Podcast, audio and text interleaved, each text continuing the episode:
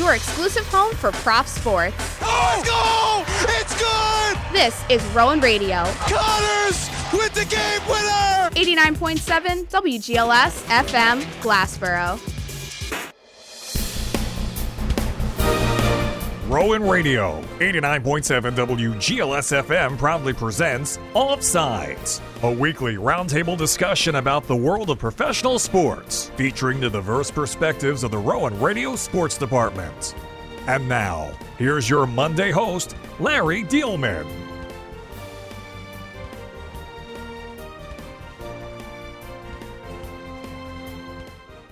Rowan Radio, 89.7 WGLS-FM. You're tuned in to another edition of Offsides here on Rowan Radio Channel 2 on this surprisingly warm Monday afternoon. I'm Larry Dealman, your Monday host of Offsides for this semester, and I am joined by two members of the Rowan Radio Sports Department. I have Ali Pontano and Kobe O'Brien. It is great to have you guys with us as we have a lot of things to talk about today. So we'll start off with the MLB.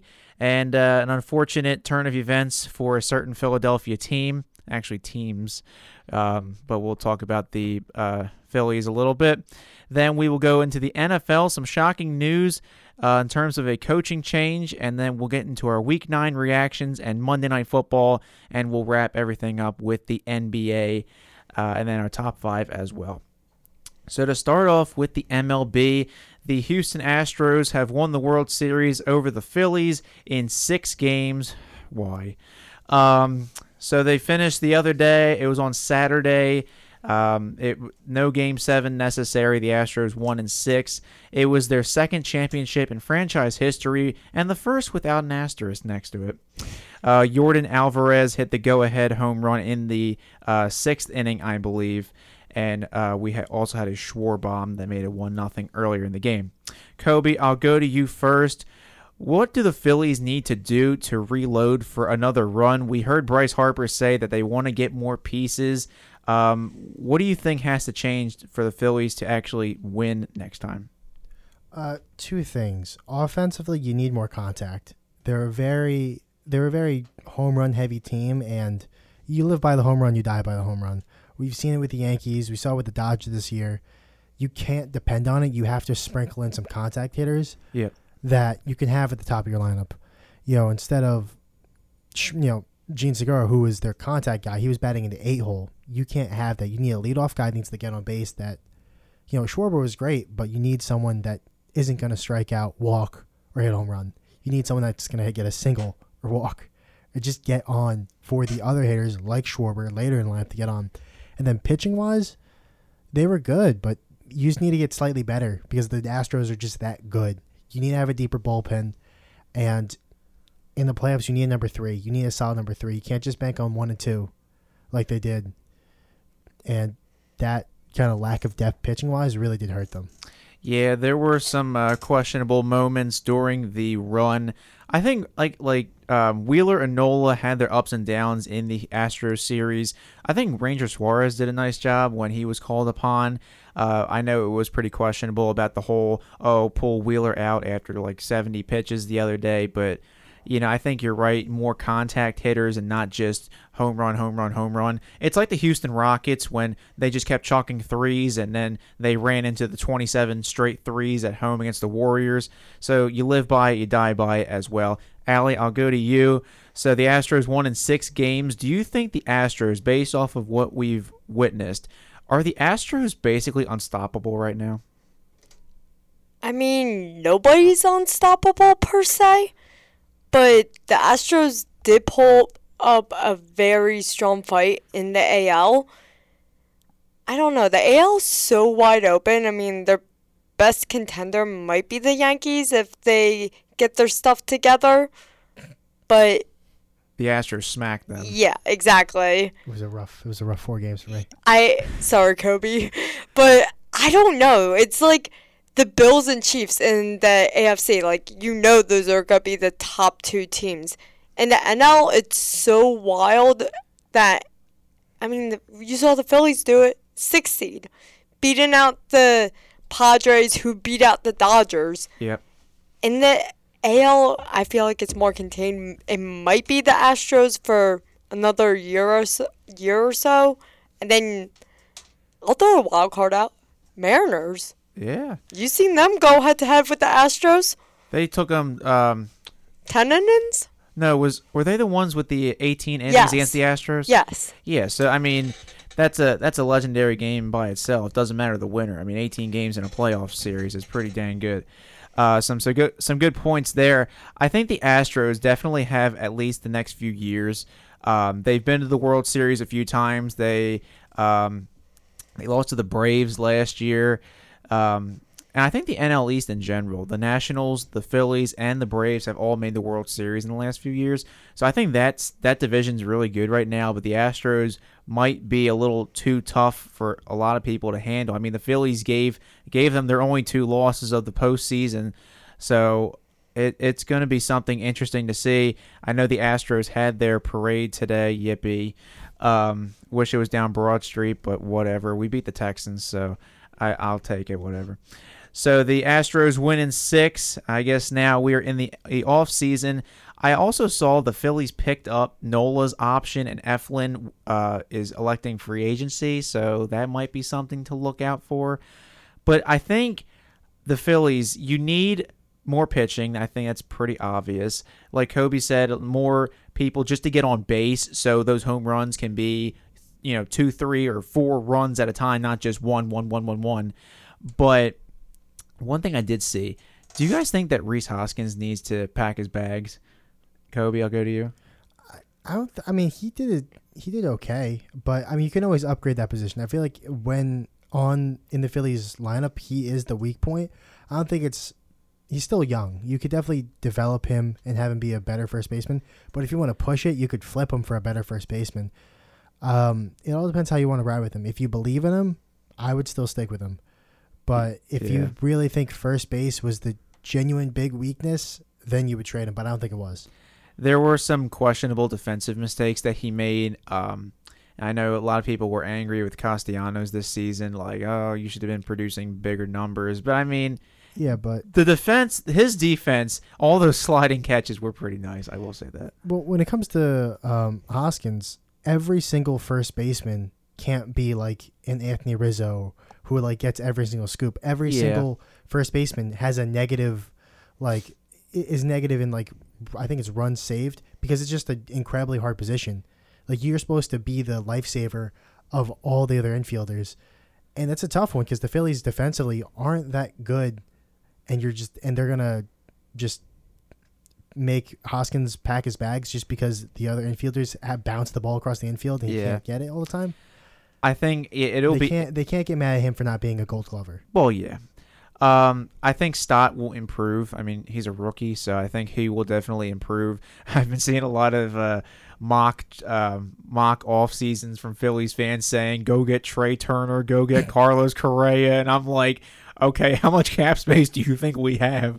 I don't know if John Middleton's going to do that, but I think the lineup right now, it's good for a good playoff run. I wouldn't say the Eagles, the Phillies got lucky or anything, but I think teams will start to figure them out. And this was a 6 seed. They could have been higher, but the little slide in September. So we will definitely see what will go on in the MLB offseason, as the Phillies are looking for answers and the Astros are partying in Houston. So that'll wrap up our MLB segment. It was just the one topic for today, as the MLB is over for until about February or March now. So we're going to segue right into our NFL segment.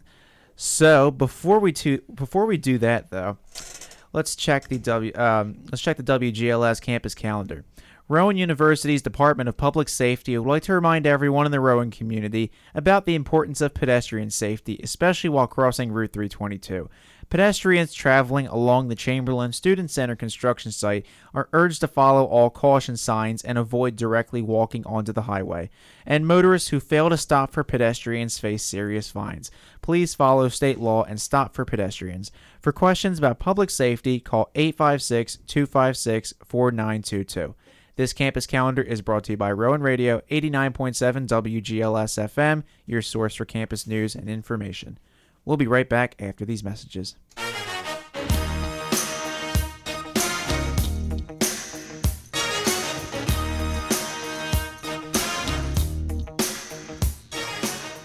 WGLS programming is made possible in part by the Rowan University Alumni Association. Delighted to serve over 100,000 Rowan Proud Profs through exciting events and programs, communications, volunteer and mentorship opportunities, and special benefits and discounts. Since its founding, the Alumni Association has worked to maintain a lasting and positive relationship between our dedicated graduates and their alma mater. Alumni are encouraged to check out the website for more information about getting involved. The website is alumni.rowan.edu. The Rowan University Alumni Association is proud to sponsor the programming on Rowan Radio.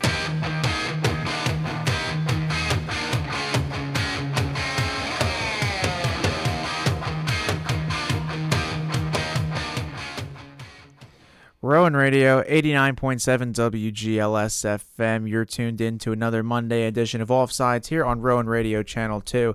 I'm Larry Dealman, your Monday host for this semester, and I'm joined by two members of the Rowan Radio Sports Department. I have Kobe O'Brien and Ali Pontano with me today. All right, so we just got done talking about our MLB segment. Kobe, did you have something to say? No. Oh, I thought you were giving me like a look like, oh, I have like breaking news or something. Okay, never mind. So we just got done our MLB segment, Astros beating the Phillies in 6, and now we will go to our NFL segment for segment number 2. All right, so we were going to start with our Week 9 reactions like we usually do every week, but guess what? The Colts have decided to shake up the NFL today. So over the last few weeks, the Colts have benched Matt Ryan in favor of Sam Ehlinger for quarterback. Last week, they fired their offensive coordinator, Marcus Brady, who apparently wasn't really calling the plays, but guess what? They needed a scapegoat, so Marcus Brady got his pink slip, and he actually got the job, by the way, after Nick Sirianni left for the Eagles, just saying. And today, the Colts decided that Frank Reich, their current head coach, is gone. So guess who's replacing him? Jeff Saturday. And I will be quite honest, I did not even know who that was this afternoon. How do you not know who Jeff Saturday is? Like, come on, man. All right. I don't know everything. Thank you. So Jeff Saturday, for those of you that don't know, he is a former center for the Colts, current TV analyst. He actually won a Super Bowl with Peyton Manning. And his only coaching experience was the head coach from 2017 to 2020 of Hebron Christian Academy in Georgia. That is a high school, so he has no professional or collegiate coaching experience. Allie, I'll go to you first. What are the Colts doing? Is this absolutely, like, time to hit the panic button? I think they're tanking for the first overall pick. I think it's pretty clear by now. But firing Frank Reich like that, I really don't know what to think. Like, yeah, he made some poor quarterbacking decisions in Carson Wentz and Matt Ryan, who did not perform well in Indianapolis at all. I mean, come on, how can you go from Peyton Manning to Andrew Luck and you're just in limbo at this point? Like, there's no turning back. I'm sorry, Indy. Sorry, Josh. Yeah, a lot of things going on in Indianapolis right now. Kobe, I'll go to you. What is Indianapolis's like vision or game plan at this point? You know, you're 3-5-1. You're in a not so good division with the Jaguars and the Texans.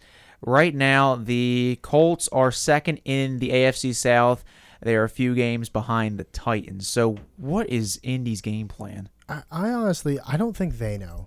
Because truthfully, they weren't bad last year. They missed it by one game, you know, because they lost to the Jags. But now the Jags are good this year. So, like, how can you kind of look at that one? And they've always been one piece away. Their defense has always been solid. They have a generational running back. They have a solid wide receiving core. One of the best offensive linemen of all time in Quentin Nelson. But it's always that one piece in the quarterback. And obviously quarterback is important, but they haven't had anyone quarterback. And Frank Reich is just a scapegoat. Yeah. Yeah. He's just a scapegoat because he's not picking his quarterback. No. He has no decision at. That's all on Chris Ballard, who's giving him... And Irsay, too. Who are giving him terrible hands to deal with. Like, obviously, Luck screwed him for the past next decade. For the next decade, Andrew Luck screwed him. But what he's had over the past few years, he's done well with them. He's always had slow starts, but I think they just got tired of it for some reason. It's... I think they weighed their options, and they thought, okay, can we sign a big quarterback that's in his prime in the offseason? Yeah. Or is it more likely for us to be a better team if we tank this year with all the pieces we still have and hopefully get another Luck where his first year he brought him to the AFC Championship?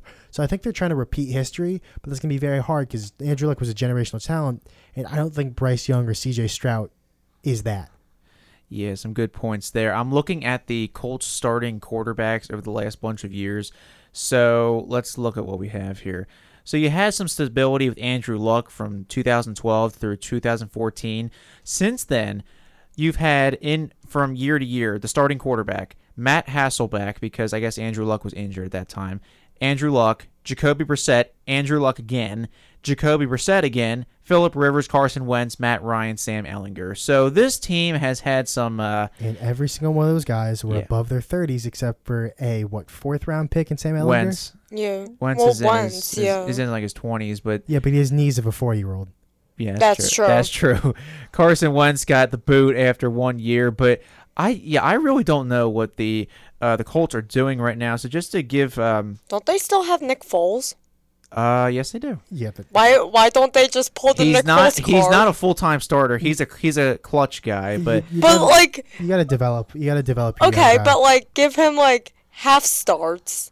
Like I don't know. I don't like the quarterbacks is no quarterbacks.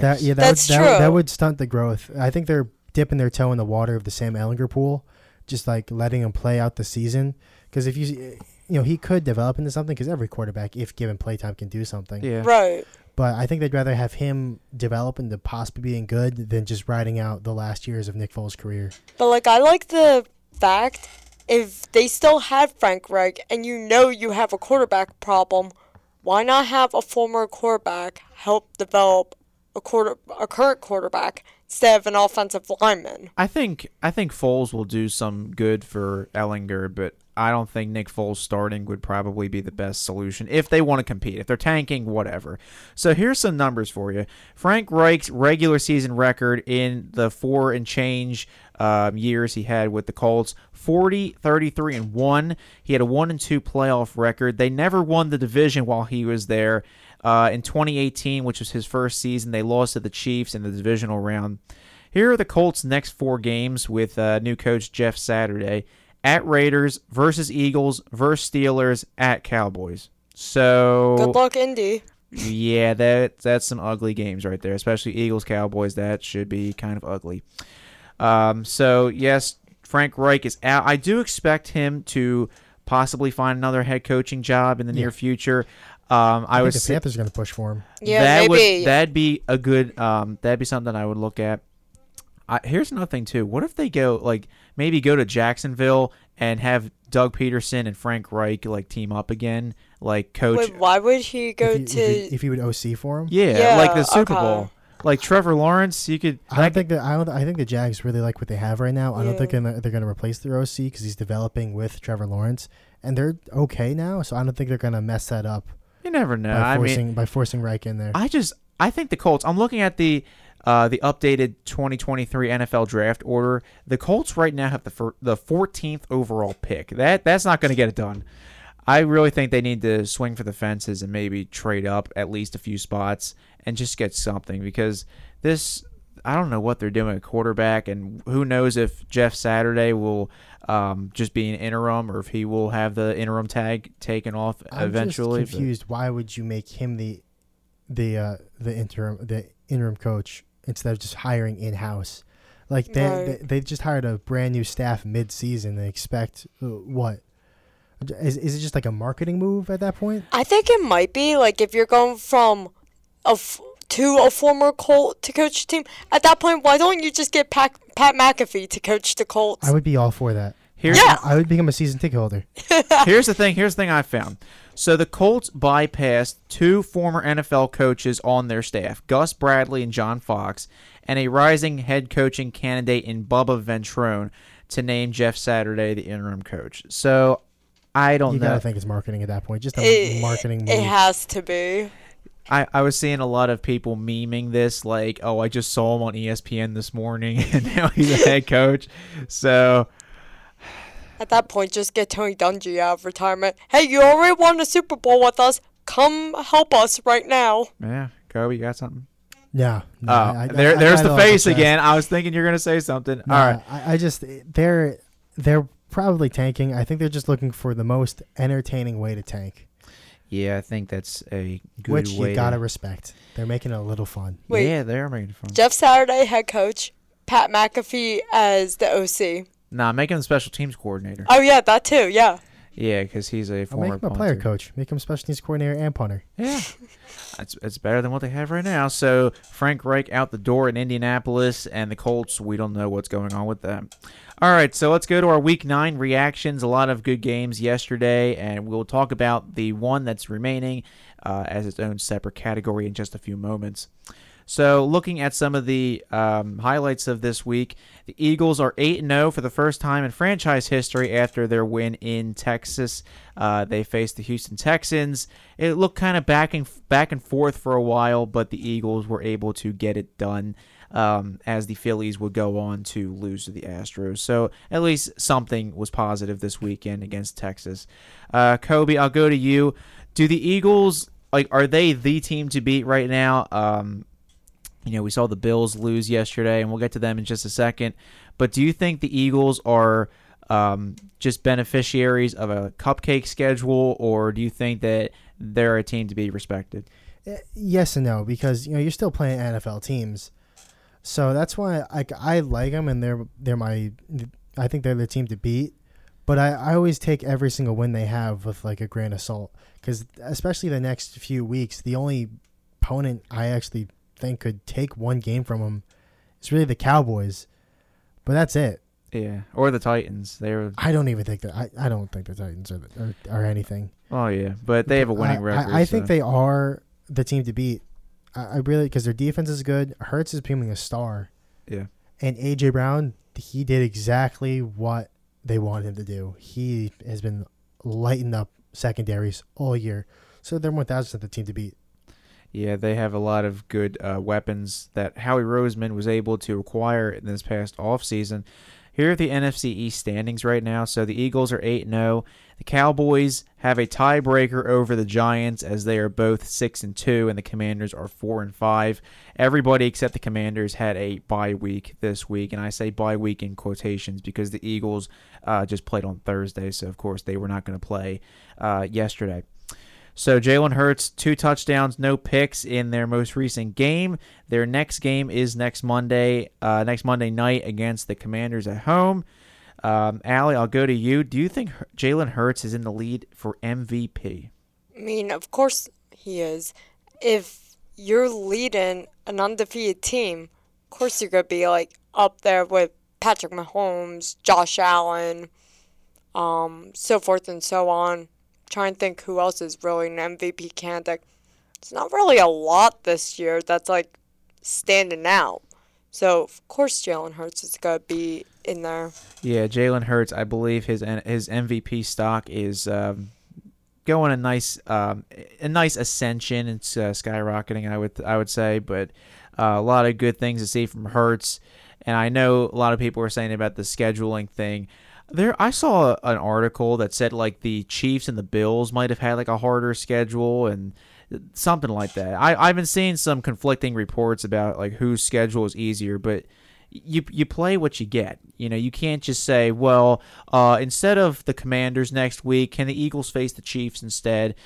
You can't do that. So I think the Eagles are doing what they're supposed to do, and come playoff time, we'll see if the hype is real or if they flame out like they did last year.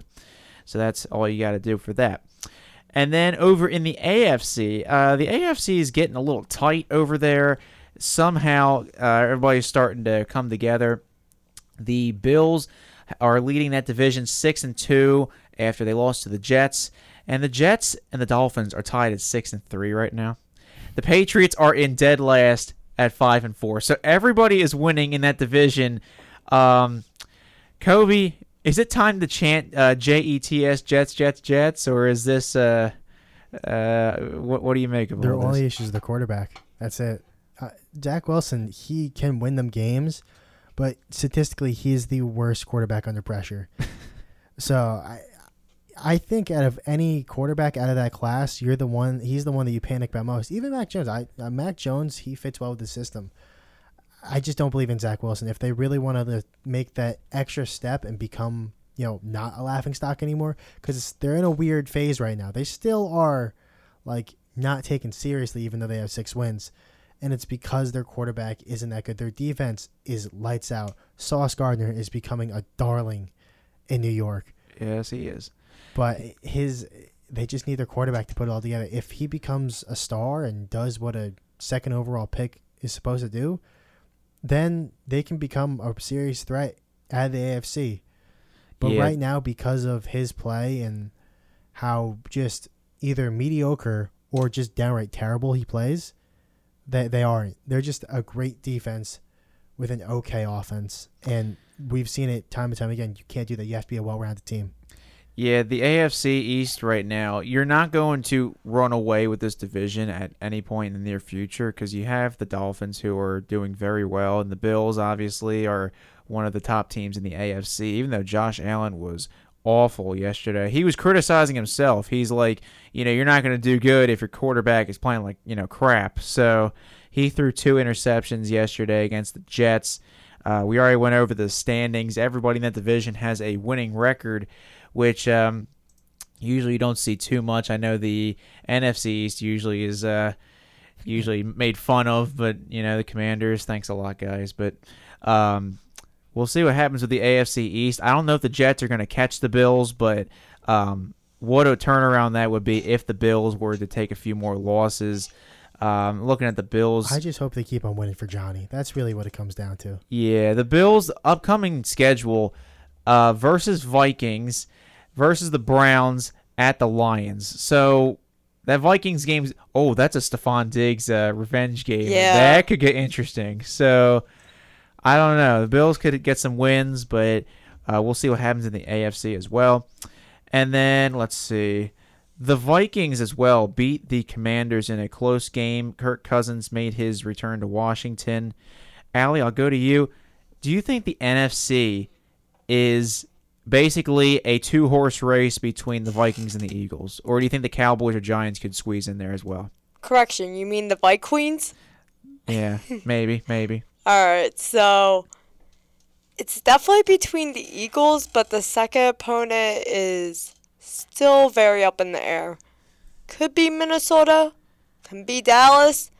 49ers might make a nice move. Maybe Seattle. But it's definitely Philadelphia that's running the NFC right now. My answer is come see me in December. Yeah. I mean, that's a good answer right there. How about them Seahawks, though? 6-3. The next person in that division is San Francisco at 4-4. So you're about 2 games leading. The Seahawks have just surprised everybody. Russ, who I think is the question right now. Their next few games. Their next week, the Seahawks and the Buccaneers are playing in Germany at 9:30 a.m. So that should be a nice test for the Seahawks, and then they got the Raiders and the Rams. So I think the Seahawks could keep running away with that division as well if all goes well. So that is pretty much the what happened in Week 9. I know Dallas and New York had their bye weeks. The Eagles didn't play yesterday, so just a wait-and-see game as we continue with the NFL season. And then to wrap up our NFL segment, we have a Monday Night Football preview tonight. Oh boy, Ravens at Saints. So interesting. I know when they release the schedules in the early part of the season, you don't expect every team to be healthy. The Saints have been underwhelming to say the least. The Ravens have been blowing leads quite a few times this season. So here's the impact a win would have for either side. So the Saints win would put them in a three-way tie for first in the NFC South. It would go Bucks, Saints, then Falcons. A Ravens win would keep them in first in the AFC North. A loss would tie them with the Bengals for first, but the Ravens hold that tiebreaker. So, Allie, do you have a winner for tonight? Do you think the Saints get a home win? Do you think the Ravens can dominate them? And we already see with Michael Thomas has barely made an impact with the team ever since his record-breaking year due to injuries. Do you have a winner for tonight? I think the Ravens, but it's going to be close because the Saints want to defend home turf. But the Ravens look like the more complete team. Yeah, I think the Ravens, we've seen some pretty embarrassing blown leads. The one I can remember off the top of my head is that one against the Dolphins. Tua was just carving them up. Kobe, Ravens at the Big Easy tonight. Any clear-cut winner? Yeah, give me Ravens. I think Lamar's going to run all over them. Mm-hmm. What's going to happen is that the Ravens are going to run the clock a lot, despite the fact they're out Gus Edwards and J.K. Dobbs, but Kenyon Drake is still a viable option. So it's going to be Lamar and Kenyon Drake just running down the clock, and the Saints, who don't have Michael Thomas anymore and have to depend on Alvin Kamara, with a line that hasn't done much. With Andy Dalton. And they're still and they still identify as a passing team. So they're going to be off the field a lot because there's not a lot of options. And the clocks can just keep on running and running and running with the Ravens having the ball. I think I'm feeling like a 28-14. All right. Yeah. I know Eagles fans are hoping for the Ravens to win because the worse the Saints do, the better that draft pick is. So right now the Eagles have the 10th overall pick because of the Saints trade from earlier in the year, and obviously trading away C.J. Gardner-Johnson might have not been the greatest idea for them. The Saints are in a weird spot because I think they truly believe that they're good, but they're not. No, they aren't. No. The team was good because of Drew Brees and the weapons built around him. And Thomas.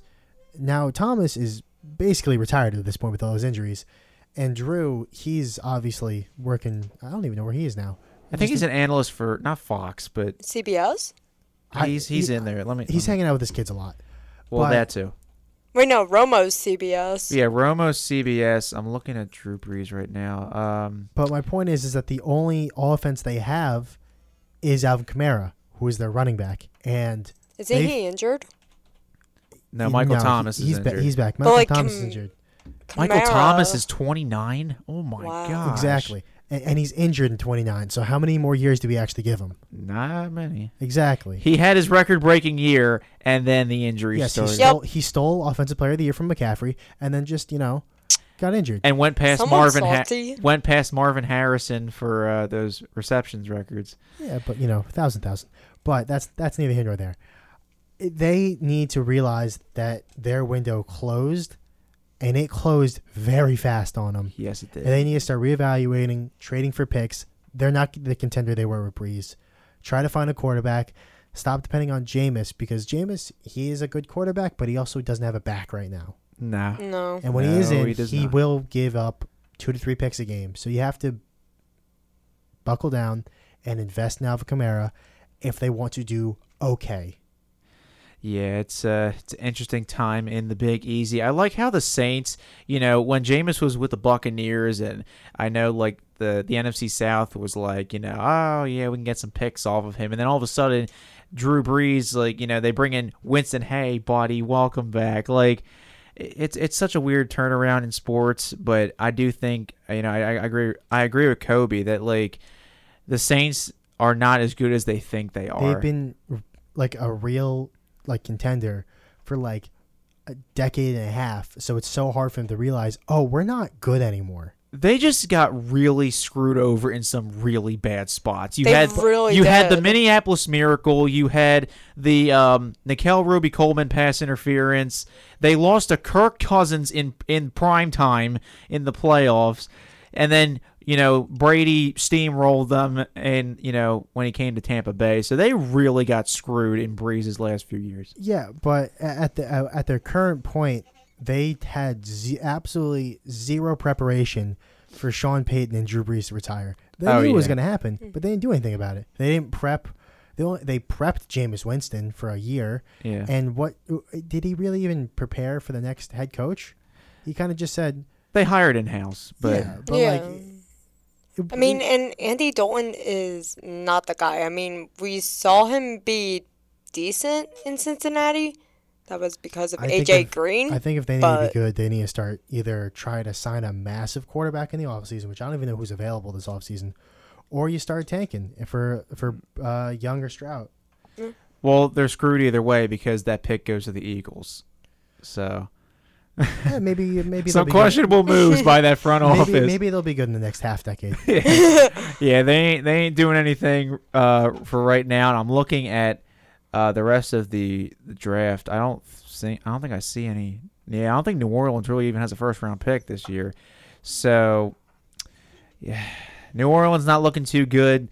Maybe they'll get a win in prime time tonight, but as we said, maybe the Ravens will pull away from the Saints tonight.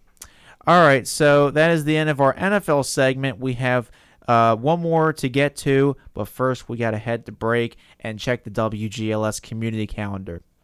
The Samaritan Center is a program that helps Glassboro residents with economic difficulties by providing free food once a month. You can give back to your community by donating food, clothes, or by volunteering your time. Email glassborofoodbank@gmail.com or visit online at glassborofoodbank.org for more information.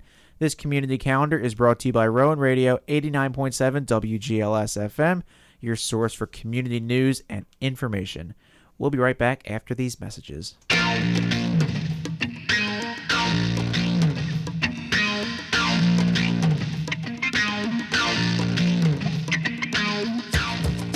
WGLS programming is made possible in part by the Rowan University Alumni Association, delighted to serve over 100,000 Rowan Proud Profs through exciting events and programs, communications, volunteer and mentorship opportunities, and special benefits and discounts. Since its founding, the Alumni Association has worked to maintain a lasting and positive relationship between our dedicated graduates and their alma mater. Alumni are encouraged to check out the website for more information about getting involved. The website is alumni.rowan.edu.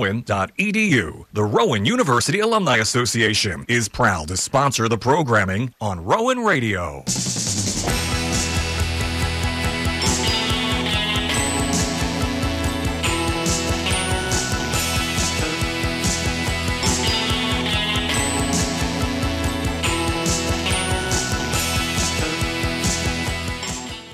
Rowan Radio, 89.7 WGLS FM. You're tuned in to another Monday edition of Offsides here on Rowan Radio Channel 2.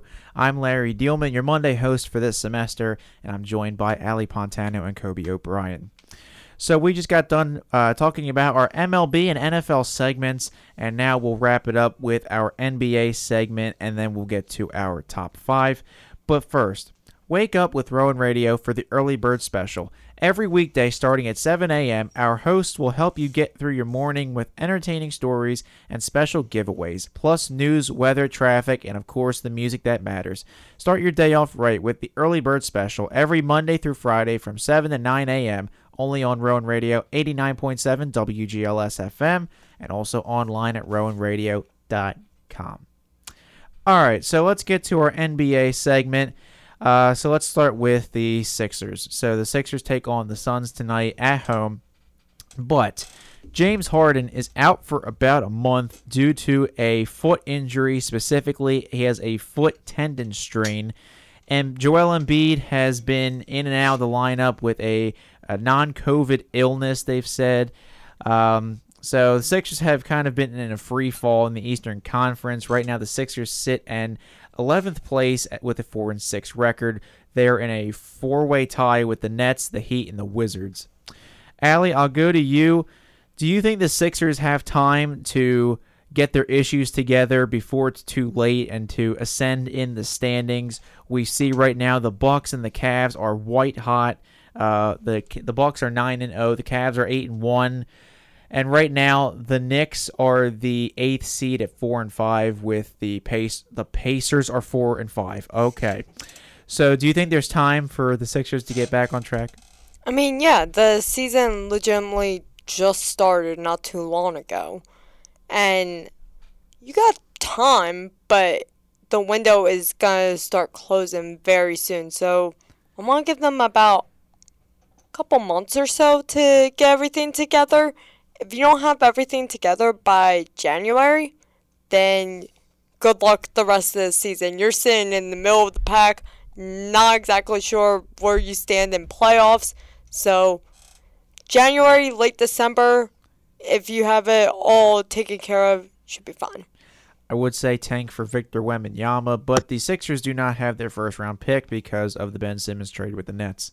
All right, so... Really? That's in the back of your head already just for, like, a tough month? I'm just saying... Really? Come on, Larry. I'm a believer, just saying, if that's our backup plan, just saying. You guys aren't that bad. I was at the game. I was at the Knicks-Sixers game. You're a good team. Okay. I like, put it all together. All right, take a joke. Larry be like, this is my backup plan. Psych, tank. For me, I honestly don't even think it's that bad. I think obviously with the Philly market, we're like, oh my God, everything's terrible. We lost a few games in a row. Tyrese Maxey's really good. Oh, I know he's good. I know. He's holding down the fort just fine. Obviously, he's not going to win the games you guys are supposed to win. If you had, your full cast with Harden and Embiid, just have Maxey ride it out. And once they come back, they'll be fine. Because Maxey, this is Doc Rivers talking about. Oh yeah, Doc Rivers doesn't have a coach. He does a rotation of like 7 people, and my biggest thing with Doc Rivers this season is why does Matisse Thybulle only get like 8 minutes a game? True. He looks like he could be a defensive player of the year like candidate or even a runner up, and just doesn't get minutes. House maybe is not the answer. Like the team has been signing all the former Rockets players, so I'm just they bumped a young up and coming defender. In Matisse Thybulle for PJ Tucker. If you just let Thybulle develop more, he would be a way better Tucker. All he needs is a shot. But PJ Tucker recently hasn't had a shot, and his only shot is a corner 3-pointer, which is the same as Thybulle. Yeah, he's just an older Matisse. He's just an older Matisse Thybulle. I wouldn't worry about him. Just let it develop. They want Maxey drop his 30 points a game, which he's doing pretty easily. I was really nervous the Knicks were going to lose that one. To a Hardenless and Embiidless Sixers team. Yeah. But they pulled it out somehow. Yeah, so I'm looking at the Sixers' next schedule, or the next few games. So the next 5 games. So they're hosting the Suns tonight, and the Suns are, pretty good. And then they have 2 dates with the Hawks and in Atlanta, and then at home against Atlanta. And then at home against the Jazz and the Bucks. And the Jazz are lighting up the Western Conference. And when I mean lighting up, I mean they're in second place behind the Suns. So... this Jordan could get Clarkson, Pride of the Philippines.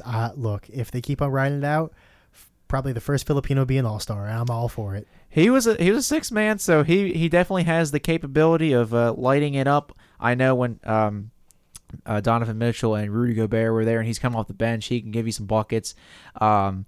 But the Jazz, I can't believe like with Lauri Markkanen and Mike Conley and who am I forgetting? Colin Sexton and Jordan Clarkson. They have a rookie head coach and they're doing good. So the Sixers got some interesting games coming up. That'll be their second home game against the Bucks. Surprisingly, not on the road or anything. So the Sixers have been struggling in the beginning part of the season. They do have time to make up some ground, but it has to be like in the next few weeks, or this could get very ugly very quickly. I do think that Doc Rivers is the fans are kind of getting on his last Doc Rivers is getting on the fans' last nerve. I think it's just been question mark after question mark. So I'm very interested to see how Doc Rivers will handle all this adversity early on, and maybe just maybe can the Sixers make it out of the second round for once? That'd be something to look forward to as a Sixers fan. All right, and then to wrap up our NBA segment, so we know the Brooklyn Nets are a clown show. I think we can all agree on that. So last week we talked about the Kyrie Irving drama with the whole movie with anti-Semitism thing.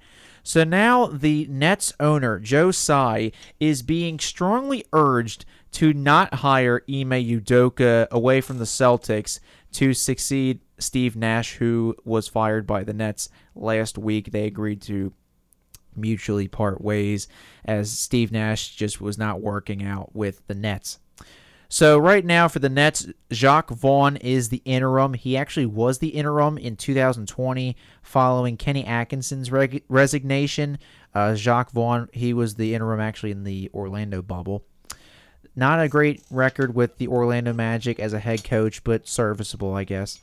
And Ime Udoka, as we know, is still being suspended by the Celtics for his inappropriate relationship with a female staff member. Kobe, do you think the Nets are do you think it's a good idea to hire Ime Udoka as the coach, like for the on-the-court purposes? But what do you make of the owners saying to Joe Tsai, like, whoa, stop, just don't do it? Like, what do you make of it? I think it's very obvious that PR-wise, Brooklyn does not care. No, they do not. At all. I'd hate to be a PR member of that team. You had Kevin Durant, who just didn't even want to be there all offseason. Ben Simmons doesn't want to be a basketball player. Ben Simmons doesn't want to play basketball here. Kyrie, he's either... a PR nightmare. Yeah, he's either anti-Semitic or, flat earth, or not playing. Or anti-vax. Or, yeah, he's always has his own thing, and their bench is non-existent. They don't care about PR-wise. But for on the court, yeah, he's a good coach, but off the court matters. It's that in this NBA, yes, it does. In this sports world, it matters just as much. You gotta hope he doesn't make that same mistake again, and hopefully, whatever happens, justice is served. But if the whole trials and tribulations work through, it will be a good decision for him. I do think this is probably the head coach that KD and Kyrie finally wanted. But we also thought that they wanted Steve Nash, and boy, did he have a short leash. So I can only imagine with his past and Kevin Kyrie, just with their history with head coaches, how short is his leash going to be if they have a slow start? Didn't KD and Kyrie say like they didn't even need a head coach or something, or they wanted to pick their own coach? Like that's why Steve Nash was there. Who do you think you are to say I don't need a head coach? So there was something like that. LeBron has never went out and said I don't need a head coach, which obviously LeBron does his GM stuff, but he's at least courteous enough to say like he always talks highly about his coaches. Ty Lue has turned out to be a pretty good coach without him, too, with the Clippers. Yeah, because LeBron, no matter what, will always respect coaches, and that's you got to give that to LeBron. But KD and Kyrie, they don't care. They just want the ball, and they think in their minds that in a team sport, you can win by isoing. But that's why they're losing games, because the third best player is Nicholas Claxton. Yeah. Oh, not even saying Ben Simmons. I like that. Oh, statistically, he hasn't scored above 9 points. I know. Like, he even could average 15 with the Sixers. How are you not averaging? That's the thing which was interesting during the offseason. Everybody was saying, like, Ben Simmons doesn't need to score because he's got two Hall of Famers on his team and he just has to play defense and blah, blah, blah, blah, blah. But you have to score because what happens in the playoffs when they start hack-a-Ben again? Well, here's why he was successful with the Sixers, because they had good pieces around him. Yeah. They don't have good pieces around him. They just have Kevin and Kyrie, but they don't move off the ball for Ben. So Ben Simmons is just a worse Draymond Green. And he's passing up dunks. You remember that? I think it was against the Bucks. He was driving and he passed it, and Kyrie's like, shoot it, Ben. Like, yeah. He doesn't have his confidence. He said in an interview on JJ Redick's podcast, I have to shoot him. He's not doing it. Nope. It's just, they're a terrible organization. Yes, they are. Everything started going downhill. I did not know that the Kevin Garnett and Paul Pierce trade was going to be affecting them about a decade later, but here we are. James Harden requesting a trade. He maybe knew something. I genuinely don't think James Harden did anything wrong in that situation. No, I think he knew something was going to happen. He's like, I'm getting out of here while I still can. He could tell that like James Harden, he's been through organizations. Houston was a good organization for him. The Thunder, good organization for him. Didn't give him what he wanted, so he went his own way.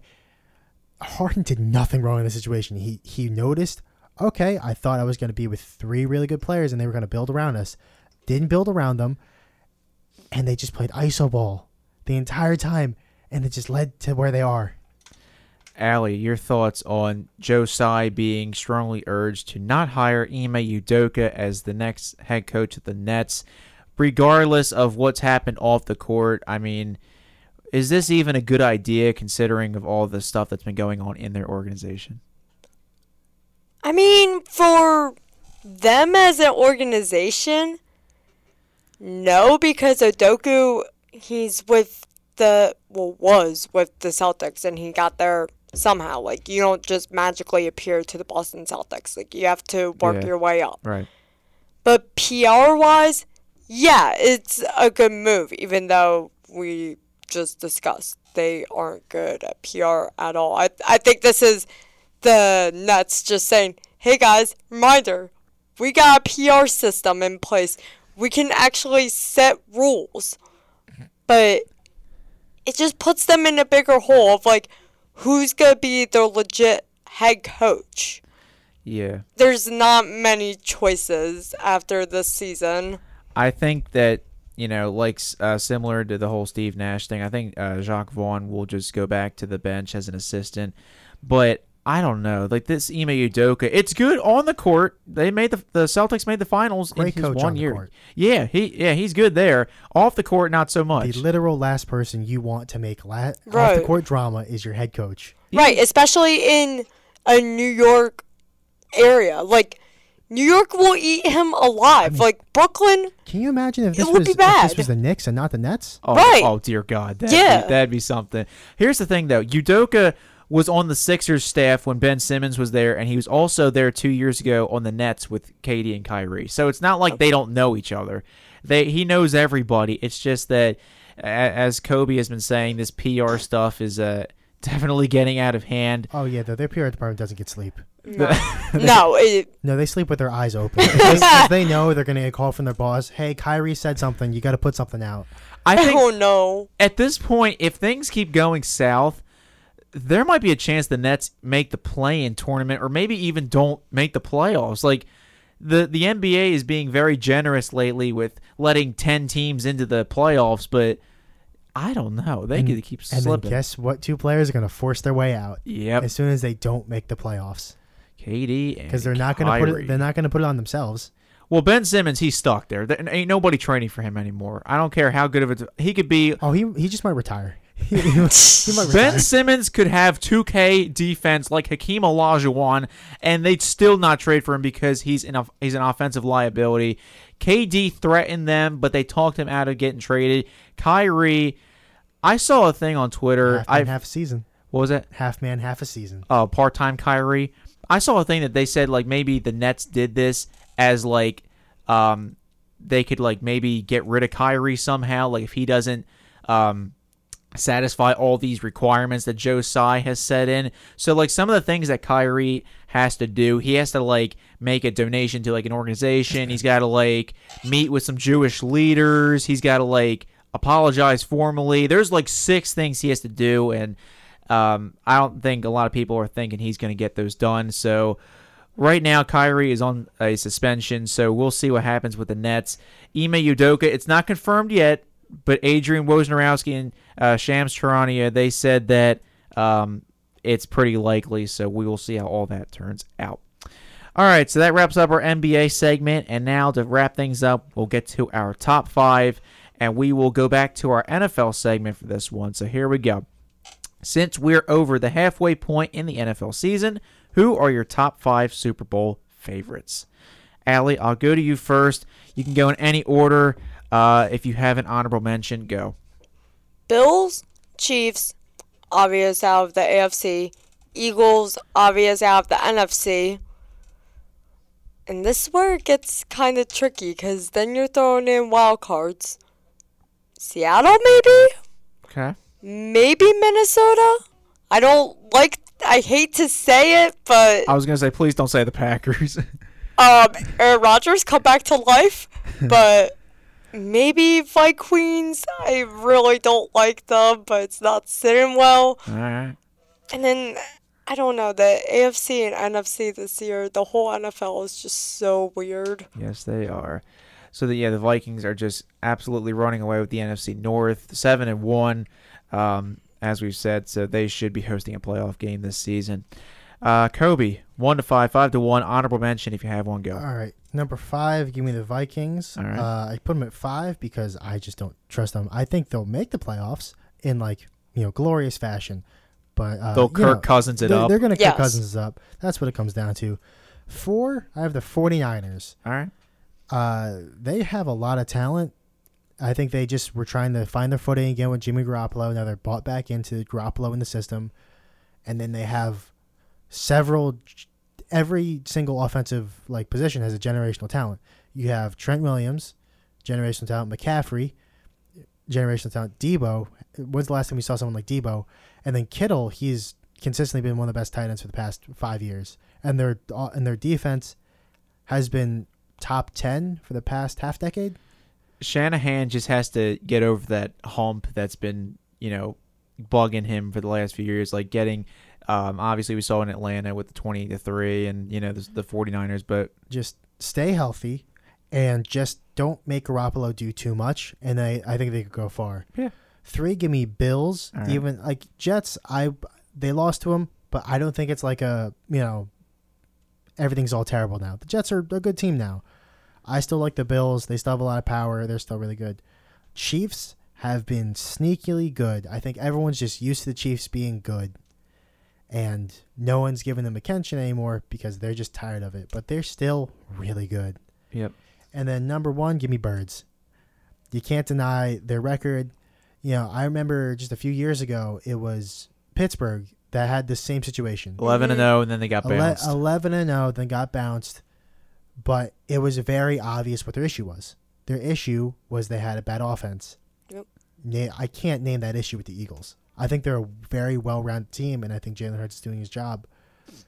And, the season, their schedule has been tough, but you're still playing professional football teams who want to win or are getting paid to win football games. Yeah, I got to give it to them. Some good choices there. Kobe, that's one thing that a lot of people have been saying, oh, they're going to do what the Steelers did, go 11-0 and then get bounced in the first round to the Cleveland Browns of all teams. But Jalen Hurts isn't 40. Well, yeah. That's true. Ben Roethlisberger, was really just holding that offense back those last few years of his career. I mean, the Steelers right now are in a bit of a free fall as Kenny Pickett is beginning his career.